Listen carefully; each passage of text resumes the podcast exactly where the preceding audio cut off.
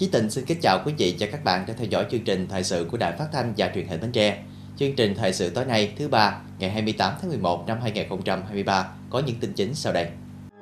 Tiếp tục chương trình kỳ họp thứ 6, Quốc hội thảo luận ở hội trường về dự án luật sửa đổi bổ sung một số điều của luật đấu giá tài sản. Sở Tài nguyên và Môi trường tổ chức hội thảo triển khai các nhiệm vụ kế hoạch quản lý môi trường không khí, đa dạng sinh học, giảm phát thải khí nhà kính và nhiệm vụ cải thiện chỉ số xanh các tỉnh PGI. Huyện ủy Bình Đại tổng kết 10 năm thực hiện kết luận số 100 của Ban Bí thư khóa XI về đổi mới và nâng cao chất lượng công tác điều tra, nắm bắt, nghiên cứu dư luận xã hội.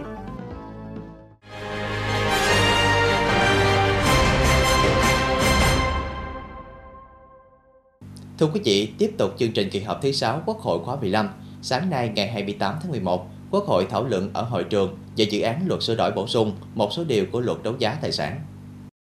Các đại biểu nhấn mạnh việc chính phủ xem xét sửa đổi bổ sung một số điều của luật đấu giá tài sản nhằm xã hội hóa, chuyển đổi số, phòng chống tham nhũng tiêu cực, lãng phí, khắc phục những hạn chế bất cập về thể chế, thúc đẩy công khai minh bạch, khách quan của hoạt động đấu giá, nâng cao hiệu lực hiệu quả quản lý nhà nước về đấu giá tài sản.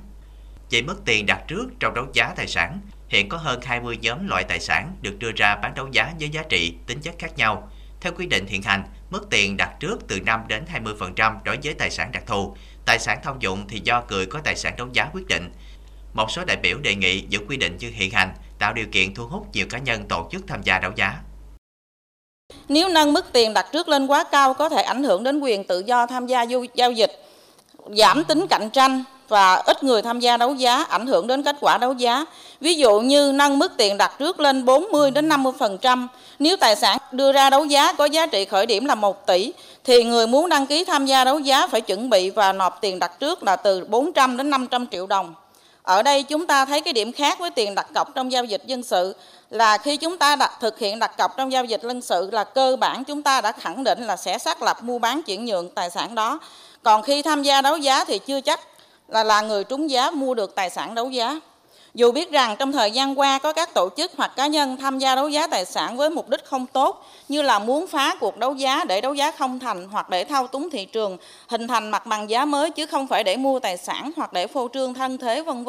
và sẵn sàng chịu mất tiền cọc đặt trước. Để xử lý vấn đề này, tôi đề xuất người tham gia đấu giá trúng đấu giá và sau thời gian nhất định mà không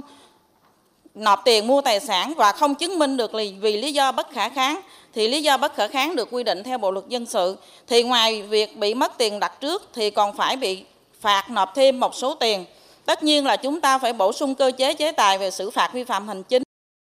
Một số đại biểu chỉ rõ hình thức đấu giá trực tiếp bằng lời nói tuy đã được quy định trong luật hiện hành nhưng trên thực tế còn ít được sử dụng so với các hình thức khác. Căn cứ vào những sai phạm phổ biến đã diễn ra trong đấu giá tài sản thì luật đấu giá chỉ nên duy trì hai hình thức đấu giá bằng lời nói và đấu giá trực tiếp. Đồng thời cần quy định rõ quyền hạn và trách nhiệm của các bên liên quan trong trường hợp gián đoạn phiên đấu giá hay thậm chí hủy kết quả đấu giá do những nguyên nhân chủ quan lẫn khách quan nhằm bảo vệ quyền lợi hợp pháp của người tham gia đấu giá, người có tài sản để đấu giá, người tổ chức đấu giá cũng như của nhà nước. Trước đó, trong phiên họp sáng nay, Quốc hội thông qua Luật kinh doanh bất động sản sửa đổi với 465 trên 469 đại biểu có mặt tán thành, tương đương 94,13% tổng số đại biểu Quốc hội. Luật này quy định về kinh doanh bất động sản, quyền và nghĩa vụ của tổ chức cá nhân trong kinh doanh bất động sản và quản lý nhà nước về kinh doanh bất động sản. Luật có hiệu lực thi hành từ ngày 1 tháng 1 năm 2025. Luật nhà ở sửa đổi vừa được Quốc hội thông qua quy định Tổng Liên đoàn Lao động Việt Nam là cơ quan chủ quản dự án đầu tư xây dựng nhà ở xã hội bằng nguồn tài chính công đoàn cho công dân, người lao động thuộc đối tượng được hưởng chính sách nhà ở xã hội thuê để bổ sung nguồn lực đầu tư phát triển nhà ở xã hội. Thông qua nội dung này cũng phát huy vai trò trách nhiệm của Tổng Liên đoàn Lao động Việt Nam trong việc chăm lo bảo đảm an sinh xã hội, nhất là quyền có chỗ ở, nâng cao chất lượng cuộc sống và thu hút công nhân, người lao động tham gia tổ chức công đoàn. Tổng Liên đoàn Lao động Việt Nam cũng được giao quyết định giá thuê nhà ở xã hội được đầu tư xây dựng bằng nguồn tài chính công đoàn, bên cạnh việc được quyết định lựa chọn đơn vị quản lý vận hành nhà ở xã hội theo thẩm quyền. Sáng nay ngày 28 tháng 11, Thứ trưởng Bộ Nội vụ Triệu Văn Cường đã chủ trì hội nghị trực tiếp kết hợp trực tuyến về phổ biến, quán triệt luật, thực hiện dân chủ cơ sở và các văn bản liên quan. Tại điểm cầu Bến Tre, bà Nguyễn Thị Bé Mười, Phó Chủ tịch Ủy ban nhân dân tỉnh chủ trì tham dự hội nghị. Tại hội nghị, các đại biểu được quán triệt một số nội dung chính của Luật thực hiện dân chủ ở cơ sở, Nghị định 59 ngày 14 tháng 8 năm 2023 của Chính phủ, quy định chi tiết một số điều của Luật thực hiện dân chủ ở cơ sở, Nghị định 61 ngày 16 tháng 8 năm 2023 của Chính phủ, quy định về xây dựng thực hiện hương ước, quy ước của cộng đồng dân cư và một số văn bản liên quan. Luật thực hiện dân chủ ở cơ sở được ban hành năm 2022, gồm 6 chương, 91 điều, quy định nội dung, hình thức, cách thức thực hiện dân chủ ở cơ sở, quyền và nghĩa vụ của công dân trong thực hiện dân chủ ở cơ sở, chức năng nhiệm vụ, quyền hạn của Ban Thanh tra Nhân dân, Ban Giám sát Đầu tư của cộng đồng, trách nhiệm của cơ quan, đơn vị, tổ chức, cá nhân trong việc bảo đảm thực hiện dân chủ ở cơ sở. Đặc biệt, luật cụ thể hóa đầy đủ phương châm dân biết, dân bàn, dân làm, dân kiểm tra, dân giám sát, dân thụ hưởng. Phát biểu kết luận hội nghị, ông Triệu Văn Cường, Thứ trưởng Bộ Nội vụ nhấn mạnh, luật thực hiện dân chủ ở cơ sở kế thừa, phát triển và hoàn thiện những quy định về nội dung, cách thức thực hiện dân chủ ở cơ sở, quyền và nghĩa vụ của công dân trong thực hiện dân chủ ở cơ sở, trách nhiệm của các cơ quan, đơn vị, tổ chức, cá nhân trong việc đảm bảo thực hiện dân chủ ở cơ sở, đồng thời tăng cường pháp chế, kỷ cương xã hội, tính công khai, minh bạch trong hoạt động của chính quyền cơ sở, cơ quan, đơn vị, doanh nghiệp.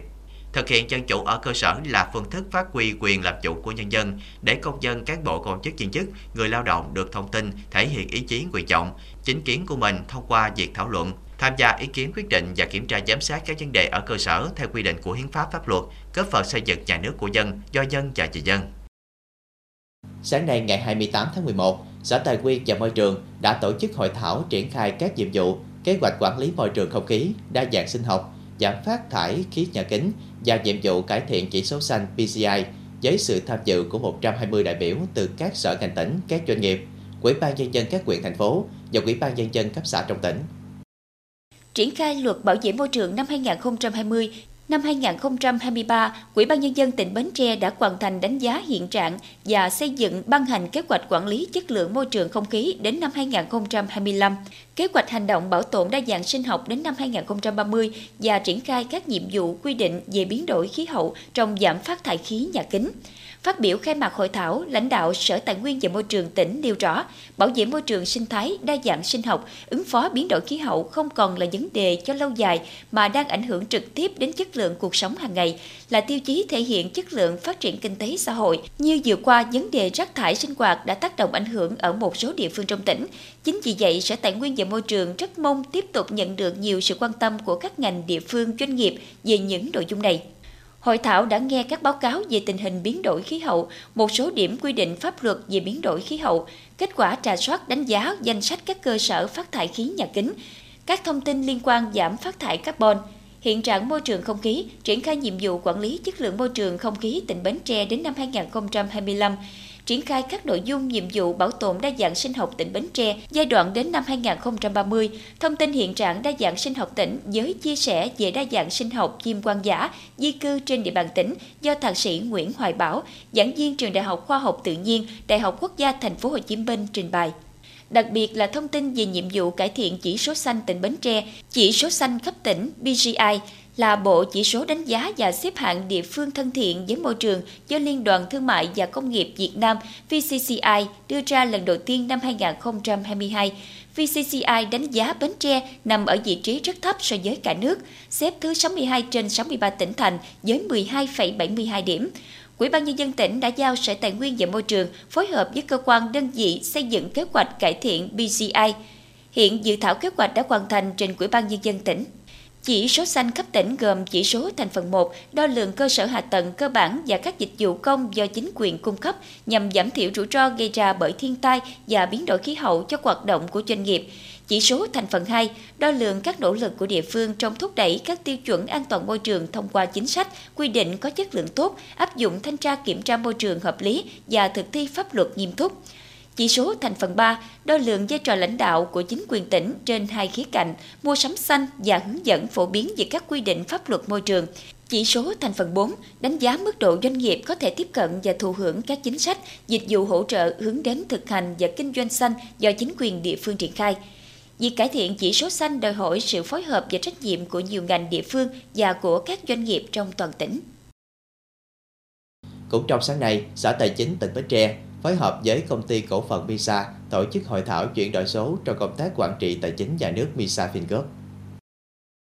Tại hội thảo, công ty cổ phần MISA đã giới thiệu đến các cơ quan đơn vị về giải pháp chuyển đổi số trong công tác quản trị tài chính nhà nước thông qua MISA FinCorp. Đây là nền tảng hợp nhất các nghiệp vụ quản trị tài chính nhà nước trên cùng một hệ thống, lập phê duyệt, tổng hợp, phân bổ, chấp hành dự toán ngân sách, quản lý đánh giá tình hình thực hiện thu chi ngân sách, quyết toán ngân sách nhà nước. Đồng thời, đây cũng là nền tảng mở dễ dàng cho phép đối tác thứ ba tham gia vào hệ thống như dịch vụ công trực tuyến, thanh toán trực tuyến, hóa đơn điện tử, chữ ký số. Đẩy mạnh chuyển đổi số và xây dựng cơ sở dữ liệu chuyên ngành tài chính, cung cấp số liệu cho cơ sở dữ liệu quốc gia về tài chính là xu thế tất yếu nhằm đảm bảo tính thống nhất trong công tác quản trị tài chính nhà nước, bám sát các mục tiêu chiến lược về chuyển đổi số của Bộ Tài chính và của tỉnh. Ngành tài chính Bến Tre đã và đang triển khai các kế hoạch chuyển đổi số, xây dựng tài chính điện tử, hệ sinh thái tài chính số, đảm bảo tính hiệu quả, an toàn thông tin toàn diện. Ngày 28 tháng 11, Ban tuyên giáo huyện ủy phối hợp với Trung tâm Chính trị huyện thành phố tổ chức hai lớp học tập, triển khai quán triệt tác phẩm Kiên quyết kiên trì đấu tranh phòng chống tham nhũng tiêu cực, góp phần xây dựng Đảng và nhà nước ta ngày càng trong sạch vững mạnh của Tổng Bí thư Nguyễn Phú Trọng cho cán bộ đảng viên, công chức viên chức và lực lượng vũ trang thuộc các chi bộ, đảng bộ, cơ quan ban ngành, toàn thể huyện và các đơn vị ngành tỉnh đóng trên địa bàn huyện. Cuốn sách là cẩm nang về công tác phòng chống tham nhũng tiêu cực ở Việt Nam hiện nay. Nội dung tác phẩm là sự tổng kết thực tiễn phong phú, thể hiện quá trình lãnh đạo, chỉ đạo sâu sát, quyết liệt, toàn diện, cụ thể, đầy sức thuyết phục của Đảng và Tổng Bí thư Nguyễn Phú Trọng trong đấu tranh phòng chống tham nhũng tiêu cực. Tác phẩm kiên quyết kiên trì đấu tranh phòng chống tham nhũng tiêu cực, góp phần xây dựng Đảng và nhà nước ta ngày càng trong sạch vững mạnh của Tổng Bí thư Nguyễn Phú Trọng, dày trên 600 trang, được chia thành 3 phần. Phần thứ nhất, một số vấn đề rút ra từ thực tiễn công cuộc đấu tranh phòng chống tham nhũng tiêu cực ở Việt Nam. Phần thứ hai, nhất quán phương châm phòng ngừa tham nhũng tiêu cực từ sớm từ xa, cả ngọn lẫn gốc. Phần thứ ba, với nội dung trên dưới đồng lòng, dọc ngang thông suốt. Đây là đợt sinh hoạt chính trị quan trọng nhằm giúp cho cán bộ, đảng viên, công chức viên chức và lực lượng vũ trang nhận thức sâu sắc về những nội dung cốt lõi trong tác phẩm, về quyết tâm của Đảng nhà nước ta trong phòng chống tham nhũng tiêu cực, mục tiêu, phương châm, quan điểm chỉ đạo, những kết quả đạt được, bài học kinh nghiệm và các nhiệm vụ giải pháp đẩy mạnh phòng chống tham nhũng mà tác phẩm đã nêu. Từ đó vận dụng đúng đắn, phù hợp, hiệu quả để làm tốt công tác phòng ngừa tham nhũng tiêu cực ở mỗi cá nhân và ở từng cơ quan đơn vị thời gian tới. Ngày 28 tháng 11, huyện ủy Bình Đại tổ chức hội nghị tổng kết 10 năm thực hiện kết luận số 100 của Ban Bí thư khóa XI về việc đổi mới và nâng cao chất lượng công tác điều tra, nắm bắt, nghiên cứu dư luận xã hội. Sau khi tiếp thu kết luận số 100 của Ban Bí thư, Ban Thường vụ huyện ủy Bình Đại đã triển khai quán triệt cho cán bộ đảng viên. Từ đó, nhận thức của cán bộ đảng viên về ý nghĩa, tầm quan trọng của công tác điều tra, nắm bắt, nghiên cứu dư luận xã hội được nâng lên. Huyện thành lập đội ngũ cộng tác viên dư luận xã hội từ huyện đến cơ sở, có 320 cộng tác viên, trong đó cấp huyện là 17 người, đã kịp thời phản ánh, tham mưu định hướng tình hình dư luận xã hội, đồng thời tuyên truyền sâu rộng các sự kiện chính trị quan trọng về kinh tế, chính trị, quốc phòng an ninh đến cán bộ đảng viên và nhân dân. Công tác nắm bắt dư luận, định hướng dư luận xã hội được cấp ủy chính quyền và hệ thống chính trị quan tâm chú trọng. Qua 10 năm triển khai thực hiện, đội ngũ công tác viên dư luận xã hội đã phản ánh, báo cáo hơn 130 vấn đề để các cấp có thẩm quyền xử lý kịp thời. Dịp này, Ủy ban nhân dân huyện khen thưởng 4 tập thể và 9 cá nhân đạt thành tích xuất sắc qua 10 năm thực hiện kết luận số 100 của Ban Bí thư khóa XI. Thưa quý vị, thời gian qua, các cấp các ngành trên địa bàn huyện Mỏ Cày Nam luôn chú trọng công tác vận động xã hội hóa nhằm góp phần thúc đẩy phát triển kinh tế xã hội, nâng cao chất lượng đời sống của người dân. Với tinh thần đoàn kết, tương thân tương ái, các tổ chức cá nhân đã chung tay cùng chính quyền địa phương chăm lo giúp đỡ những hoàn cảnh khó khăn, không để ai bị bỏ lại phía sau. Những căn nhà đại đoàn kết, nhà tình thương trên địa bàn huyện Mỏ Cày Nam tuy nhỏ nhưng kiên cố và ấm áp. Đây là kết quả từ sự nỗ lực của các cấp ngành trong vận động nguồn lực từ các tổ chức cá nhân, doanh nghiệp, phát huy tinh thần đoàn kết nhằm hỗ trợ giúp đỡ gia đình chính sách, hộ nghèo cận nghèo, hộ có hoàn cảnh khó khăn trên địa bàn huyện.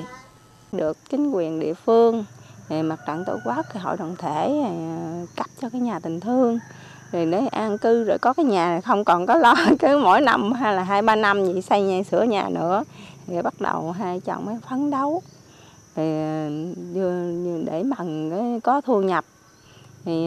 sau đó thì được cái mặt trận thì hỗ trợ cho vay vốn từ ngân hàng chính sách xã hội á, thì về á là mình ở đây thì chủ yếu là mình sống bằng cái chăn nuôi trồng trọt. Vợ chồng tôi mới nói thôi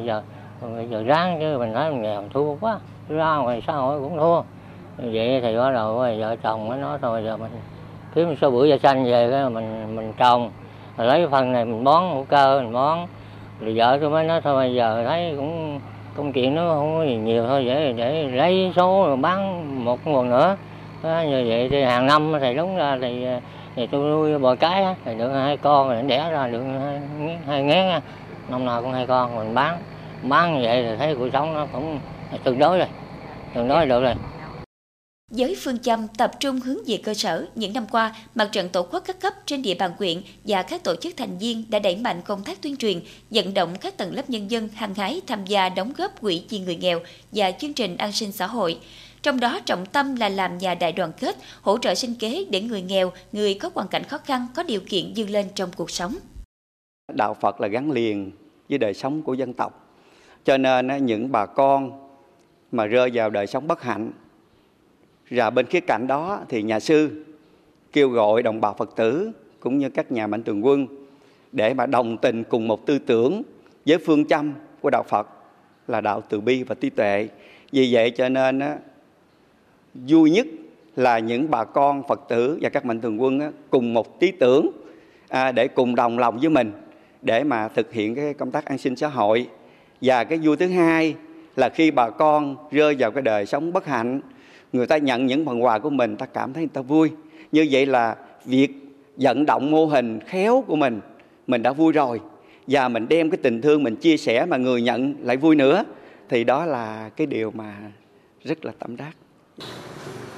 Để giảm nghèo bền vững, Ban Thường trực Ủy ban Mặt trận Tổ quốc Việt Nam huyện Mỏ Cày Nam cùng với các tổ chức thành viên phối hợp với chính quyền địa phương, các ngành, đoàn thể tuyên truyền sâu rộng nội dung phong trào đoàn kết sáng tạo, thi đua, nâng cao năng suất, chất lượng hiệu quả và hội nhập quốc tế. Cùng với các chủ trương chính sách của tỉnh huyện về thực hiện chương trình đồng khởi khởi nghiệp nhằm khơi dậy và hung đúc tinh thần khởi nghiệp trong mọi người dân, phát huy tính năng động sáng tạo trong lao động sản xuất, dám nghĩ dám làm để làm giàu và thoát nghèo bền vững. Kết quả tuyên truyền được 286 cuộc với 782 lượt người tham gia, phối hợp xây dựng các mô hình điểm thực hiện phong trào phát triển kinh tế như nuôi tôm toàn đực trong nuôi giường, mô hình chăn nuôi heo phát triển kinh tế. Ở địa bàn xã Thành Thới B thì nói chung những cái hộ khó khăn, hộ nghèo, cận nghèo thì ngay chỗ đảng, chính quyền, các đoàn thể, các tổ chức chính trị xã hội, mặt trận thì cũng rất là quan tâm. Nói chung là rất quan tâm tạo điều kiện rất thuận lợi cho ngay chỗ các cái hộ nghèo, cận nghèo để tiếp cận những nguồn vốn. Bên cạnh đó cũng hỗ trợ về cái phần kỹ thuật, nhất là về tập huấn về khoa học kỹ thuật trồng trọt, chăn nuôi. Công tác chăm lo cho người nghèo, gia đình chính sách có hoàn cảnh khó khăn được Đảng, chính quyền, Mặt trận Tổ quốc Việt Nam và các tổ chức thành viên của mặt trận quan tâm thực hiện chu đáo, kịp thời, được cán bộ, đoàn viên, hội viên và các tầng lớp nhân dân ghi nhận đánh giá cao. Qua cái tình hình tập họp của mặt trận thì và các tổ chức thành viên thì đã thực hiện tốt công tác đối ngoại, thì vận động các mạnh thường quân, các chức sắc tôn giáo thì tập trung thực hiện công tác an sinh xã hội. Điều những năm khó khăn đó thì người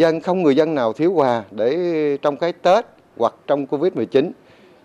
Trong huy động vừa qua thì chúng tôi với vai trò của chúng tôi thì vận động trên 70 tỷ đồng để thực hiện công tác an sinh xã hội, rồi các cái công trình cầu đường cho người dân.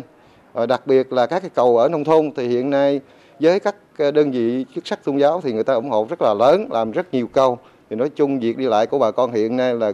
cơ bản thuận lợi. Từ những kết quả đạt được thời gian qua đã góp phần củng cố niềm tin của nhân dân đối với sự lãnh đạo của Đảng, quản lý của nhà nước, khẳng định vị trí vai trò của Mặt trận Tổ quốc và các tổ chức thành viên trong công tác tập hợp, xây dựng, phát huy sức mạnh khối đại đoàn kết toàn dân tộc, góp phần thực hiện thắng lợi các mục tiêu, nhiệm vụ phát triển kinh tế xã hội của tỉnh nhà. Tiếp theo chương trình thời sự tối nay là tiết mục đời sống dân sinh với những thông tin nổi bật. Ban Thường trực Ủy ban Mặt trận Tổ quốc Việt Nam tỉnh mở đợt vận động trữ nước phục vụ sinh hoạt và sản xuất trong mùa khô năm 2023-2024. Mô hình lúa tôm ở xã An Nhơn, huyện Thành Phú vừa góp phần tăng thu nhập cho nông dân, vừa bảo vệ môi trường sản xuất.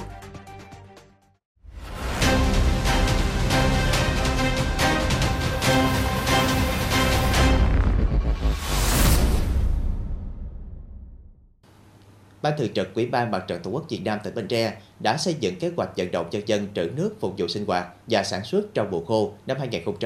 2023-2024. Kế hoạch tập trung vào việc tuyên truyền, vận động người dân chủ động phòng chống hạn hán, xâm nhập mặn, đặc biệt là trữ nước mưa, nước ngọt phục vụ cho nhu cầu sinh hoạt, sản xuất và chăn nuôi, không để bị động bất ngờ. Đây cũng là một trong những hoạt động thiết thực chào mừng Đại hội đại biểu Mặt trận Tổ quốc Việt Nam các cấp nhiệm kỳ 2024-2029.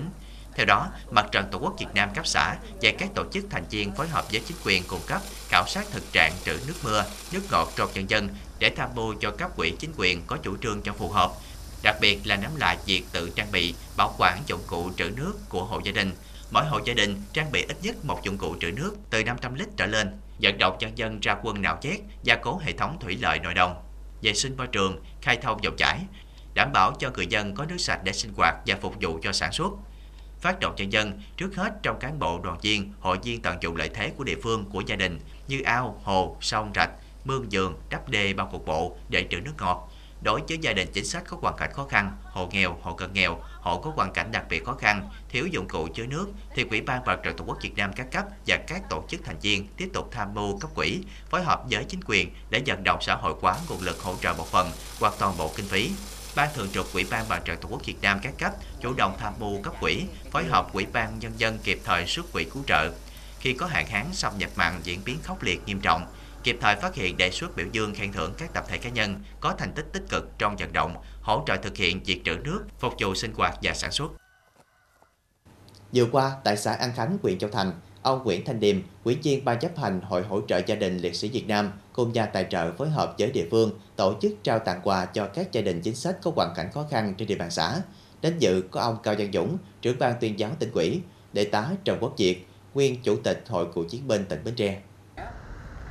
Tại chương trình, đoàn đã thăm hỏi, động viên và trao tặng 30 phần quà cho các gia đình chính sách và gia đình có hoàn cảnh khó khăn. Mỗi phần quà là 10 kg gạo. Ông Nguyễn Thanh Điềm là một người con của Bến Tre, từng tham gia kháng chiến giành độc lập tự do cho dân tộc, là thương binh hạng 3 trên 4. Tuổi đã xế chiều, nhưng ông vẫn luôn nhiệt quyết với công tác an sinh xã hội. Thời gian qua, ông đã vận động nhà tài trợ với kinh phí trên 14 tỷ đồng, hỗ trợ xây dựng 187 ngôi nhà tình nghĩa, tình thương và hỗ trợ cho thị trấn Phước Mỹ Trung, huyện Mỏ Cày Bắc 200 triệu đồng xây cầu giao thông nông thôn. Trên phạm vi toàn quốc, tuần lễ thương mại điện tử quốc gia được Bộ Công Thương tổ chức từ ngày 27 tháng 11 đến ngày 3 tháng 12 năm 2023 và chương trình 60 giờ ngày mua sắm trực tuyến Việt Nam Online Friday năm 2023 sẽ bắt đầu diễn ra từ 0 giờ thứ Sáu ngày 1 tháng 12 đến 12 giờ ngày 3 tháng 12. Tuần lễ thương mại điện tử sẽ đem đến những lợi ích thiết thực cho người tiêu dùng khi tham gia mua sắm, đồng thời xây dựng một mối liên kết chặt chẽ, bền vững giữa cộng đồng doanh nghiệp, từ nhà sản xuất, nhà phân phối đến các đơn vị cung ứng dịch vụ hạ tầng cho thương mại điện tử. Chuẩn bị cho tuần lễ thương mại điện tử quốc gia và sự kiện Online Friday năm 2023, doanh nghiệp này đã chuẩn bị rất nhiều các sản phẩm chất lượng với mức giá ưu đãi lớn dành cho người tiêu dùng thông qua các nền tảng thương mại điện tử lớn như TikTok Shop, Tiki, Lazada. Tuần lễ thương mại điện tử quốc gia đã giúp cho doanh nghiệp chúng tôi bùng nổ doanh số, doanh thu vào cái thời điểm tuần lễ đó và cũng giúp cho những cái thời gian kế tiếp tiếp cận được số lượng khách hàng lớn hơn, như là mang lại được nhiều các cái trải nghiệm sản phẩm tốt hơn cho người tiêu dùng. Điều này tạo được sự biến đổi đáng kể trong cách các doanh nghiệp tiếp cận thị trường cũng như là tương tác với khách hàng. Chính vì vậy, tham gia và phát triển bán hàng qua kênh thương mại điện tử có thể nói là sự tất yếu và sống còn đối với các doanh nghiệp. Theo một khảo sát của Bộ Công Thương, các sự kiện mua sắm trực tuyến lớn nhất trong năm sẽ được coi là cú hích tăng trưởng cho hoạt động sản xuất và đưa người dân tiếp cận với những nhu cầu tiêu dùng đã bị gián đoạn trong giai đoạn Covid-19 vừa qua. Giúp cộng đồng hiểu, nhận thức được cái ý nghĩa của mua sắm online. Sau đó là cái việc mà họ có cơ hội để họ thử trải nghiệm và từ bước trải nghiệm họ mới thấy thích, họ yêu hay là họ mới gắn bó lâu dài. Chúng ta thấy một câu chuyện điển hình là qua hai năm đại dịch thì cái tỷ lệ người mua sắm trực tuyến tăng rất cao. Rồi là cái chương trình này nó cũng sẽ giúp các doanh nghiệp có cơ hội để học hỏi, tiếp cận, hợp tác kinh doanh với những cái đơn vị cung cấp giải pháp xúc tiến trên môi trường trực tuyến. Chúng ta sẽ có hàng ngàn, hàng chục ngàn các cái nhãn hàng, những cái thương nhân tham gia vào cái ngày mua sắm trực tuyến và chúng ta sẽ có hàng triệu người tiêu dùng. Và cái hashtag Online Friday năm nay chúng tôi đang kỳ vọng là vượt lên con số gần 1 tỷ lượt tiếp cận, so sánh với năm ngoái là chúng ta chỉ có 150 triệu. Chương trình kỳ vọng thu hút trên 3.000 doanh nghiệp tham gia với trên 300.000 mặt hàng sản phẩm mà giảm giá được các doanh nghiệp cung cấp tới người tiêu dùng trong thời gian diễn ra sự kiện. Đây sẽ là điểm sáng trong bức tranh chung của lĩnh vực thương mại điện tử cũng như kinh tế số tại Việt Nam thông qua thúc đẩy việc đầu tư, phát triển hạ tầng, giải pháp công nghệ của doanh nghiệp Việt Nam. Sáng ngày 28 tháng 11, Ủy ban Nhân dân huyện Dòng Trơm tổ chức hội nghị giao chỉ tiêu tuyển chọn và gọi công dân nhập ngũ năm 2024. Tại hội nghị, Ủy ban Nhân dân huyện Dòng Trơm đã giao chỉ tiêu tuyển chọn và gọi công dân nhập ngũ năm 2024 cho các xã thị trấn trong huyện với 213 công dân. Trong đó 185 công dân tham gia nghĩa vụ quân sự và 28 công dân tham gia nghĩa vụ công an nhân dân. Để hoàn thành tốt công tác tuyển quân năm 2024, lãnh đạo Ủy ban Nhân dân huyện yêu cầu thành viên Hội đồng Nghĩa vụ quân sự huyện tích cực hỗ trợ cho các xã thị trấn, Ban Chỉ huy quân sự huyện, Công an huyện hướng dẫn các xã thị trấn tổ chức thực hiện bảo đảm giao quân đủ chỉ tiêu và đúng thời gian theo quy định. Các xã thị trấn làm tốt công tác tuyên truyền, quản lý và nắm chắc tình hình tư tưởng của thanh niên để đảm bảo công tác tuyển chọn và gọi công dân nhập ngũ đạt 100% chỉ tiêu trên giao với chất lượng tốt. Nếu như trước đây, thu nhập của người nông dân chỉ trông chờ vào 2 vụ lúa mỗi năm, thì nay đã có thêm thu nhập từ con tôm. Nhờ mô hình con tôm ôm cây lúa đã giúp nông dân xã Ân Nhân, huyện Thạnh Phú khám phá, góp phần cho miền quê này thay cha đổi thịt. Đến nay, trên địa bàn xã An Nhơn đã có 105 hộ tham gia mô hình lúa tôm. Đây không chỉ là mô hình thích ứng tốt với biến đổi khí hậu, xâm nhập mặn mà còn mang lại nguồn thu nhập cao và ổn định. Con tôm ôm cây lúa là mô hình đang được chọn lựa hàng đầu của nông dân trên địa bàn xã. Nhờ mô hình này mà nhiều hộ có thu nhập tăng cao gấp 2-3 lần so với trước. Trước đây, mỗi vụ lúa chỉ thu về tầm vài chục triệu đồng, thì giờ đây mô hình lúa tôm mang về hơn 100 triệu đồng cho mỗi vụ. Cái mùa nước mặn thì mình thả tôm, còn tới mùa nước ngọt thì mình xả một vụ lúa, riêng thành là một vụ tôm, vụ lúa là 2 vụ nào mình cũng đạt hết. Năm nay thì thấy đạt hơn các năm hết. Rồi năm nay là trúng mùa mà tới tận mùa tôm mà tận mùa lúa nữa. Cái dự án mà lúa tôm năm nay thì đạt so với chưa có dự án. Vì mình có đang hợp tác xã, vậy thành ra lúa mình trồng thì bán giá nó cao hơn. Tôm thì mình làm vậy thì không có lợi nhuận được mẫu vậy là cũng được vài chục vậy đó.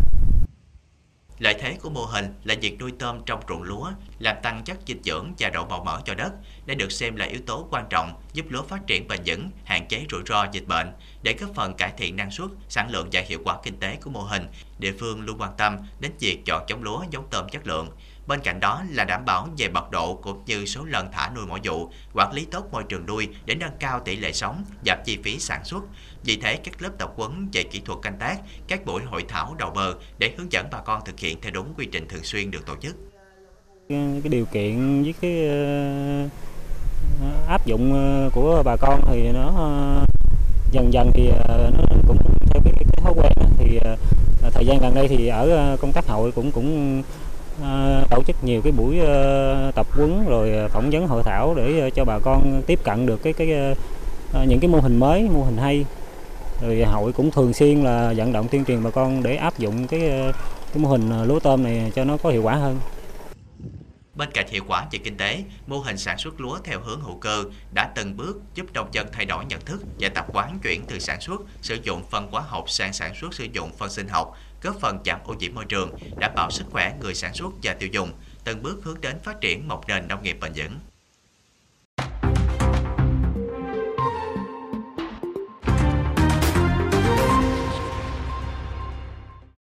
Tiếp theo chương trình là dự báo thời tiết cho đêm nay và ngày mai.